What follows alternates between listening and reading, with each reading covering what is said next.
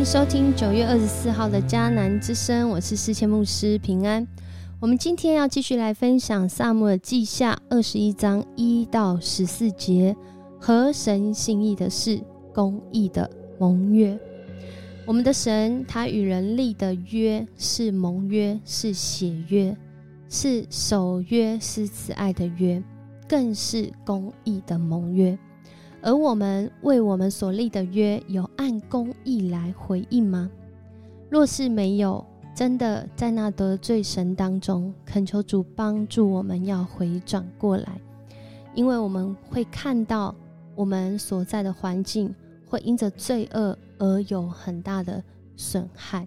在历代之下，今天 RPG 祷告的经文七章十四节说：“只要他们向我祷告，并且谦卑悔改。”离弃他们所做的坏事，我就会从天上垂听，赦免他们的罪，重新使他们的土地繁荣起来。人都不完全，人会有犯错的时刻，甚至人会得罪人、得罪神。然而，面对到这样的罪恶，神的心意不是要进行毁灭，而是要人回转向神。他说：“若是这样的人向他来祷告。”谦卑悔改，离弃所做的坏事，神是要从天上垂听的。他要赦免人的罪，他要重新使他们的土地繁荣起来。今天的经文就让我们看到，好像这个画面正在发生。因为呃，萨摩尔记下二十一章开始就是呃，俗称看一本书后面的附录啊，大大概到二十章的时候，其实整个萨摩尔上下。啊，上摩记上下已经差不多说完了。然而在这当中发生的一些事情，就被以附录的方式记录下来。二十一章一直到结束的地方，就是啊这两卷书啊，应该说一卷书它的附录哦。所以二十一章开始呢，就讲到了大卫统治期间发生过一件事情，就是有严重的饥荒。而严重的饥荒在当时土地若发生什么事，一定是跟人有关系哦。整整三年之久啊，大卫为这件事情就求问上主。上主说，这是因为扫罗和他的家族犯谋杀的罪，他杀死了畸变的居民。嗯，这个王不是是大卫吗？为什么扫罗 犯的罪跟他有关系呢？哦，因为我们看见。神他是公义的，他的约是向整个以色列人啊彼此来立约的，所以不论是大卫还是扫罗，他们都是这个家里面的人哦。畸变的居民是谁呀？畸变的居民被扫罗谋杀，这畸变呢啊居民他们不是以色列人哦，他们是亚摩利人的一个啊一个小族。而以色列人呢，曾经跟他们立约，跟他们立约要保护他们，但经文写到说，扫罗却想法子要消灭他们，因为他偏爱以色列和犹大人民。到底发生什么事啊？如果我们追溯到更之前啊，其实在约书亚记的地方，约书亚攻打迦南的时候，迦南地的时候，曾经跟畸变居民立约。那个时候，上主说要把这些人赶出去，不要跟他们同住。但是当时的畸变呢？哦，你算他们的祖先，他们就是把自己穿得很破烂，过得好像很惨淡这样子。然后他们用这样的姿态，然后约书亚就在那个当中，因着怜悯跟他们立约，让他们可以跟以色列人住在一起。而且在那时候所立的约是约书亚要保护他们。可是时呃时间过到三四百年后，当扫罗呢做王的时候。因着怀疑畸变人和非利士人结盟哦，所以在当时杀了他们当中的一些人，其他人则被迫逃走。其实用现在的讲法，应该说他屠杀了这个畸变人，然后有些人被迫逃走。而这件事情，扫罗在当下好像神没有亲自的来审判他，但是来到了大卫做王的时候。上帝仍然按着他的公义来管教，他让这土地整整三年的饥荒。所以大卫深深的知道这属灵的法则，他就把畸变人找来，对他们说：“我能为你们做什么呢？”我愿意补偿你们以往所受的迫害，好使你们为上主的子民祝福。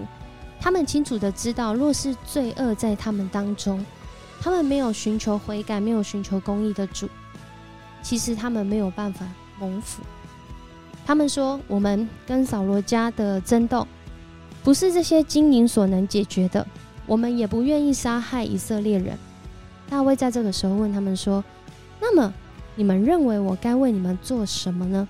他们说：“扫罗谋谋害我们，要消灭我们，不让我们在以色列有立足之地。所以，请你从他的后代中交出七个男丁来，我们要在基比亚。”在上主面前把他们悬挂起来，就是在上主选立为王的扫罗的家乡吊死他们。如果我们记得扫罗当王的时候，他的首都其实在基比亚这个地方哦。然后大卫听到之后，大卫是一个深知属灵的法则，他知道在当时其实呃这个律法也是这样，一命是要还一命的。可是总不能啊杀了这么多畸变人，也把以色列人都找出来杀一杀，当然不是这样做。所以在当时，畸变人就要求，如果王你真的要我们讲我们的想法，那就是要把扫罗的这个后代七个男丁交出来，这是一个代表性的数字，也是一个代表性的付上代价。王说我会把他们交出来，然后在今天的经文当中，我们看见大卫王因着手与约拿丹所有过的誓约。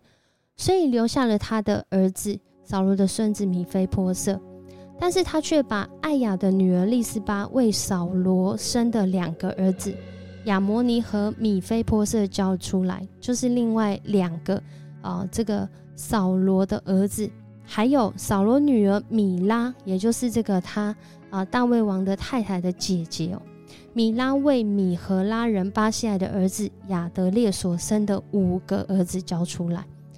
在这里，我们看见这七个人就被大卫交给了基变人。基变人呢，就在这个基比亚山上呢，在上主的面前吊死他们。而这七个人一同死亡，他们被处死的时候，正是收割大麦的季节。在这里讲到的收割大麦，其实是一个专有名词哦，它讲的是大概是现在的四月的时间。而那样的时间，其实他们正在面对饥荒，所以不是真的收割大麦，因为这个人啊，土地因着人的罪没有办法长出这些作物嘛。然后接着到今天的经文，发生了这样的事情，哎，这身边的人该怎么面对呢？扫罗的妃子艾雅的女儿利斯巴，他就在靠近尸体的地方，用麻布在磐石上为自己搭了一座棚子，住在那里。从开始收割大麦，也就是大概四月，一直到降秋雨的时候，大概十月，白天呢就不让飞鸟停在尸体上，晚上不让野兽走近，有点像是在守灵，可是他在守的是尸体哦。为了让这些尸体不会被这些飞鸟给啊吃掉，不被野兽给撕裂，而就在这样的一段时间当中，如果我们刚好听到我所分享的，一直到降秋雨的时候，也就是那个时候，土地因着罪恶得到了补偿，所以开始降雨了。有人就把扫罗的妃子利斯巴所做的事告诉大卫，大卫就去激烈的雅比，把扫罗和他儿子约拿丹的尸体搬回来。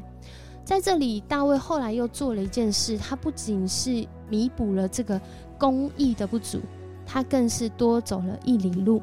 他将这个扫罗和约拿丹的尸体，原来是被这个对扫罗，呃，扫罗曾经对他们有恩的激烈亚比人，在知道他跟这个菲利斯人战斗战死的时候呢，就把他的尸体偷走了。然后大卫这时候去把他们的尸骨要了回来，就是扫罗和约拿丹的尸骨，也顺势收敛了这七个被吊死的人，也就是刚刚说到的这个。艾雅的女儿丽丝巴一直在那里守住的那个地方啊，七个人的尸骨也一起被埋葬。然后呢，在今天的经文就说啊，扫罗和约拿丹他们最后呢是葬在这个扫罗的父亲基士的坟墓里。最后一句最关键，从此以后，上帝垂听他们为国家的祈祷。上帝垂听祷告，重要的是我们有没有符合公义的条件。若是我们行的是不义，就算我们怎么祷告，我们的神他按着公义，他真的没有办法听了。但若是我们是出于那从主来的心意，我们满足了神公义的条件，那我们的祷告神当然会听了。神说：“我们若是谦卑悔改，离弃所做的坏事，我就会从天上垂听他们，赦免他们的罪，重新使他们的土地繁荣起来。”恳求主来带领我们，使我们的生命真的是与这位守约施慈爱的主来对齐，活出从他来的心意。